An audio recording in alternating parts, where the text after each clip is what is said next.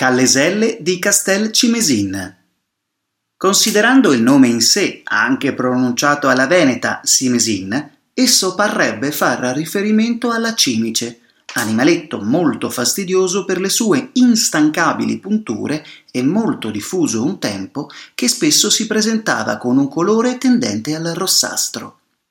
Dunque più che il cognome di famiglia, sembra che esso possa leggersi come un soprannome, vale a dire fastidioso, irritabile o rosso, naturalmente di capigliatura.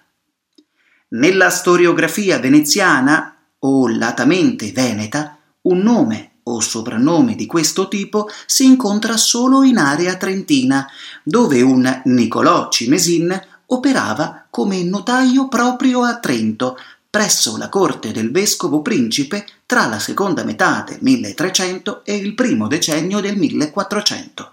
Si pensa che questo Cimesin abbia parteggiato per i veneziani durante la guerra che oppose Scaligeri e Visconti a Venezia, 1380-1402 circa, forse anche ricevendo ospitalità nella città lagunare per sé e per i parenti.